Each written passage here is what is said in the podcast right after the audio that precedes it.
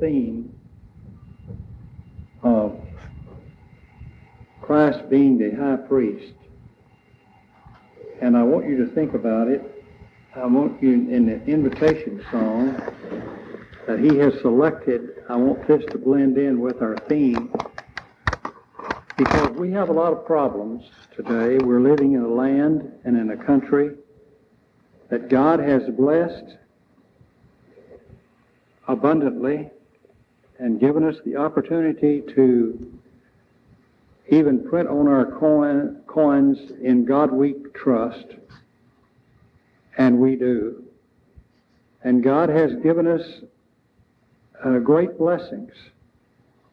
And yet we find, as in the history of God's people, that we uh, fall away, that we fail to recognize Him, that we fail to honor Him as we ought to, and we join the crowd of thousands and millions of people who've lived, who have forgotten God's instructions. And we only take this moment out to remind ourselves that we're just human, that we fall into the same category of people who've lived before us, and we make mistakes. We sin before God, and it's a constant, continuous work for us to encourage and to remind people of the faith and the trust that they have in Jesus Christ.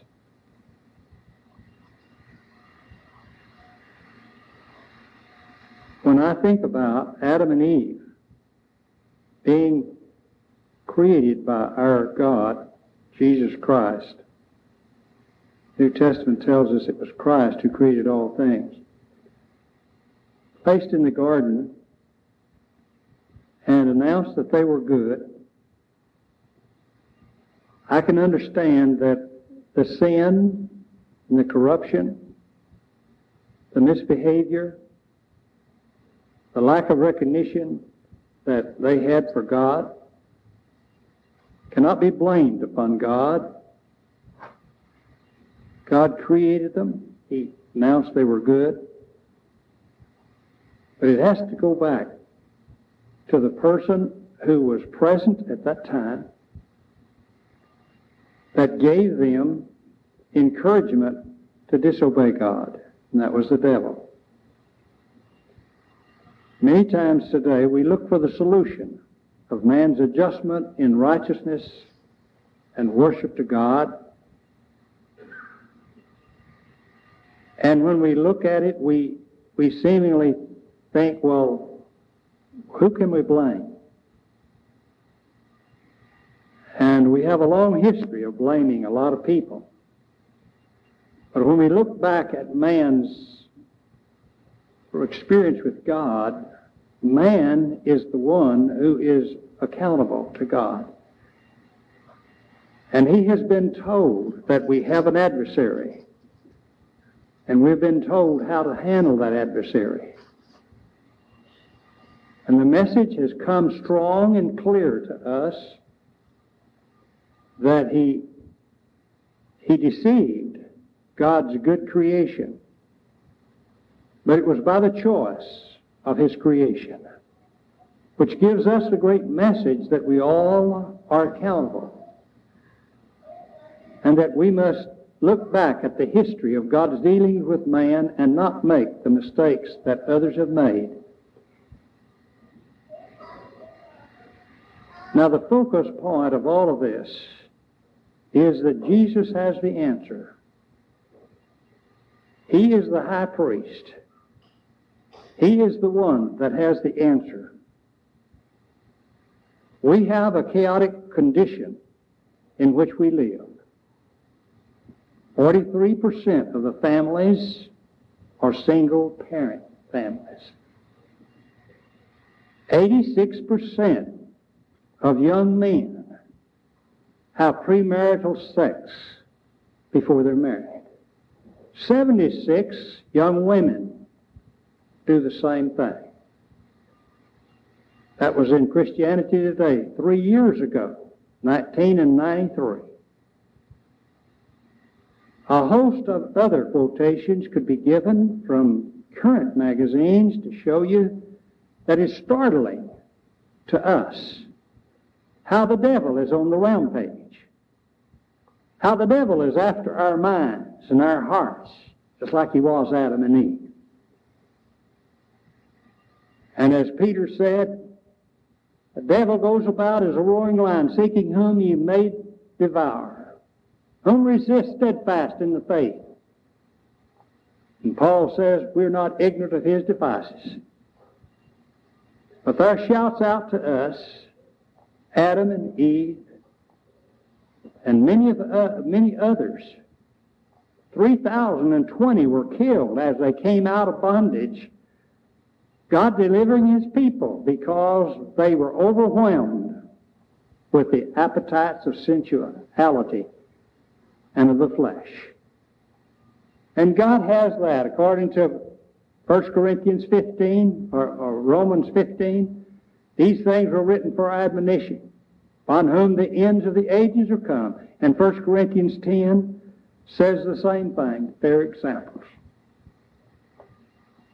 Now, in that 1 Corinthians 10 passage, says that they had Christ who were with them when they were baptized in the Moses, in the cloud, and in the sea. And that he is still with them. He says these things were happening to them by way of example that we should not murmur as they murmured, that we should not sin as they sinned that we should not commit the same things that they do. Let him that standeth take heed lest he fall. There is no temptation taken us but such as is common to man. But God will with the temptation provide also the way of escape. Now all of these sinful things that I've mentioned and has been mentioned in the Bible we get to looking at ourselves and we say, well, what, what, what's the answer to all this? What's the answer? My little darling daughter, you know, and, and my son. Now, what am I going to do? How am I going to protect them? Well, they have flesh just like our ancestors had flesh. And they have the devil to deal with just like our ancestors and the history of man has flesh to fight. And they're just human, just like we're human. And God knew that. And He gave us old Job to show us that the devil wrestles with anybody that comes on the face of the earth. He gave us Jesus Christ, who was God made known in the flesh, to let us know that He doesn't spare anyone. And He attacked them, Him the same three ways Adam and Eve. Good for the eyes, good for the taste, good to make you wise. He's the only one that ever overcame it. But he stayed after our Lord and our Savior the 33 years he was here. He turned his own people against him. He turned one of his disciples against him and lied and for 30 pieces of silver deceived him. But he had the answer. He has the answer today. And the way he got the answer was the devil putting him on the cross. His blood was the price of our sins. His love was the answer to our confusion and doubt and deceptiveness. He says, I know how you feel. But he says, I have overcome. Did you know there seems to be an idea in the minds of men generally that Christ once did something for us. Everybody seems to think that Christ once did something for the world and that he once made a great effort to save men, and people ought to tell everybody about it. Now, I would like for you to get the idea out of your mind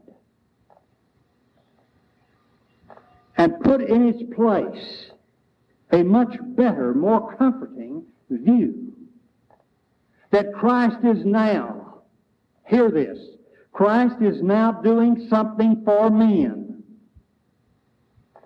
He is now engaged in our behalf and in our interest for our souls and for our salvation, for our fellowship, for our relationship. He has never ceased his efforts to save men. The office that he now fills exists for man's benefit. And the business that now occupies his time is connected with man's salvation. Wherever he is able to save, Hebrews 7 and verse 25, Wherefore he is able to save to the uttermost them that draw near unto him through God, through him. Seeing he ever liveth to make intercession for them. It is because he hath his priesthood is unchangeable, and that he ever liveth to make intercession for us. And let me tell you, we need him every hour, every moment.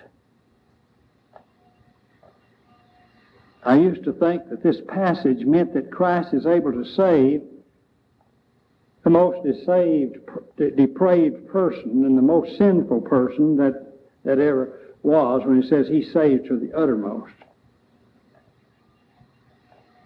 But he saves to the uttermost those of us who are struggling today. It is true that Christ can and will save anyone who comes to him. Him that cometh unto me, I will in no wise cast out, he said. This is a statement that he made while he was here in the flesh. But this passage, to consider him that we've read here, consider him our great high priest, is for us today. Is for the people who will live a million years from now if the world goes on. Down to the last time that man will be tempted by old Satan. He ever lives. He never sleeps. He never goes on vacation. He never grows weary. He is never out of patience. He is never in a bad mood. He is constantly faithful and interceding for us. He knows how we feel when we're in sin. And brethren, we need to understand that when you, know the difference between a prophet and a priest, a prophet is the one who goes and speaks to the people for God. He was truly that. But a priest is the one who speaks to God for the people. And we need him to speak for us. We need him to help us. We need him to lift us up. A little teenager that was in the Church of Christ in Midland. And I speak to the young girl from college that's put over these working with her.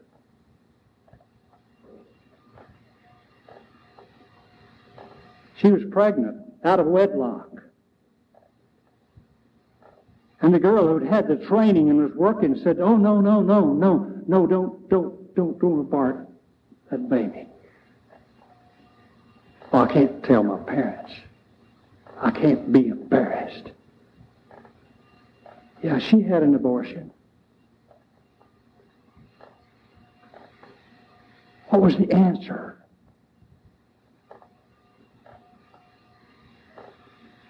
The answer was training her, of course. But the answer was that she had a Lord and she had a Savior that had, could have given her strength and help in her conduct. I don't know who's to blame, but I know that Christ is the answer. Marriage is the bond that He has approved. The other is Satan's allurement to destroy humanity.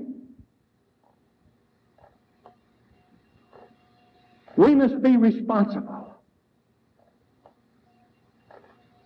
And the only thing is for that young person to trust in Jesus. There's no temptation taking us. But such as is common to man. It isn't any different than it was in Adam and Eve's day. It isn't any different when the three and twenty thousand were life were taken. It isn't any different when David looked from the housetop and committed fornication and murder ultimately. And finally was taught the lesson that God is the answer. Satan has been overcome. Satan has been abolished to the person who has Christ to be his high priest. I received a letter this week from Liberia. Liberia.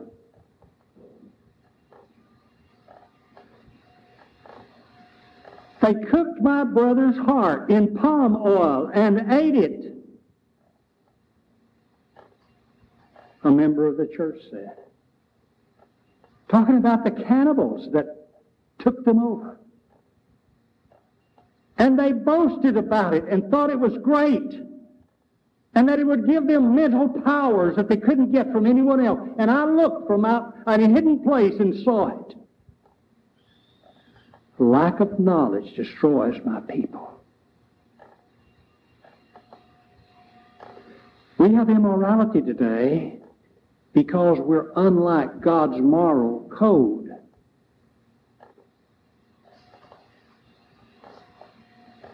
We have our morality.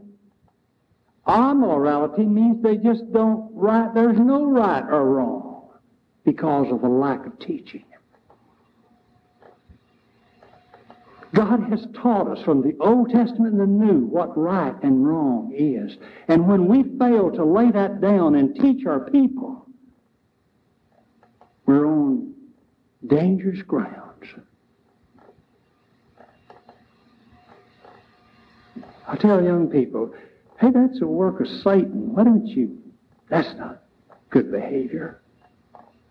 Somehow, we've missed and we haven't gotten the message that when Satan is deceiving our kids and putting them out there where they think it's okay, it's not much different from when cannibalism is a thing to do. I'll get mental powers that I won't have any other way by eating a human being's heart. Wrong message. The devil has been given the wrong message. But the right message all the way through. The book of Hebrews is Christ is the high priest. With his blood. You know, the only thing I can do for young people that are mixed up is to teach them what God wants them. And say, this is it. But most of all is to teach them a relationship of their live Christ, the live priest, the priest who will help them because each one of us have temptations that's different from anybody else. And the answer is Jesus being present to help us. I want you to take the invitation song, please, and turn to it, we're going to give you an invitation. And there may be people here. There may be young people now, I can't answer the temptations and the conflicts that you're, and the peer pressure that you have out there. But I'll tell you, Jesus can handle it. And I'll tell you what, that, that, that Satan isn't a match for Jesus. Now, your lack of faith will put the devil ahead of, of, of Christ. But your faith in Christ will just keep the old devil at arm's length, and he can't bother you. I want you to look at this song. The Savior is standing outside the door. The last, uh, uh, the last book in the Bible says that we're priests and kings. It repeats it a number of times in the first, second, third, fourth, and fifth chapters. That we're priests and kings with Jesus. And He's our high priest. And He's the one that has all the answers. But the third chapter says He stands at the door and knocks. But you've got to open it up. Now, I don't know the answer to all the mixed up emotions of all of our young people, but Jesus does. And faith does. I don't know all the tugging that comes to them in the way of the flesh that wants to lure them out in devil's kingdom, but I know that's not the place for them. And I know that Jesus has the power. He's the king of the universe. He has the power to keep them. And no one can ever snatch you out of his hand. The Savior is standing outside the door and gently speaks to your heart. Now, that takes faith to believe that. I believe in Revelation 3 and the last verse. I believe it. I believe the first chapter where he says he's the priest and the high priest and that he still lives. And he's saying, I was dead, but now I'm alive forevermore. I believe that. Now, the person who's confronted with old Satan's tactics needs to believe that. He has been there so often, refuse him no more. Why won't you let him come in? Oh, why? Oh, I'd rather give myself to the devil and to the flesh. Perhaps, look at the second one. Up Calvary's hill, maybe this will teach. He went long ago, the nail pierced hands, 'twas for me. It's for you. It's very personal. For you. If you've never been washed in the blood of the Lamb, now's the best time. To purchase my pardon, he suffered such woe so I could forever be free. How do you know that? His Word has told us that. Matthew, Mark, Luke, and John and the other books all focus together, plus the Old Testament all says he was going to do that. Now the devil will say, you believe that fairy tale? Yeah, that's what he does. Until he gets to where you won't believe it. Well, true riches and blessings he will provide. There's mercy and pardon for sin. A shelter from storm and whatever betide. Just let him come in. It's the answer.